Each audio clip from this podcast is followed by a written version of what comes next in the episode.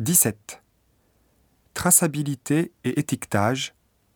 Savoir faire la différence.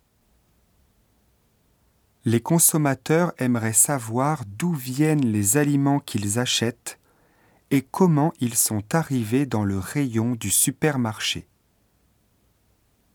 Pour cela, il faut qu'il y ait eu traçabilité et que ce soit affiché sur l'étiquette.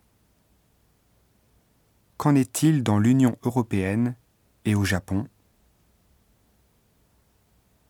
Selon une enquête, 80% des Français ont entendu parler de la traçabilité en 2005 et 95% d'entre eux pensent qu'elle est importante pour la société française.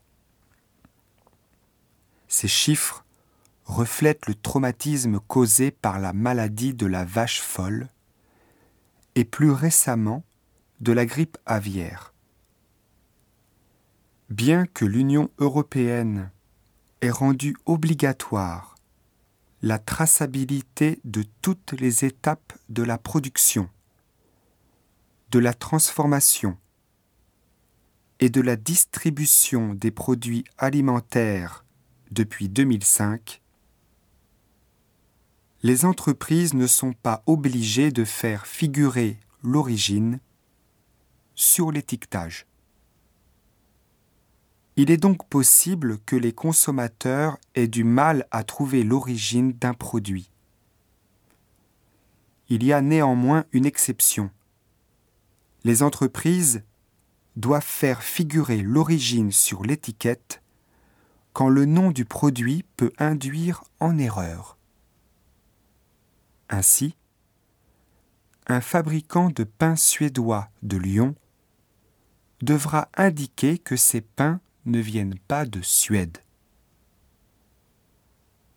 Au Japon, la traçabilité n'est obligatoire que pour le bœuf.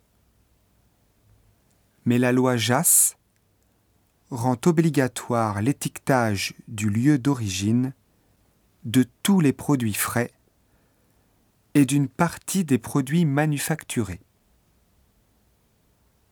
Il semble que l'avenir soit le RFID, un système de puces électroniques qui permet de suivre le produit de l'origine jusqu'au réfrigérateur.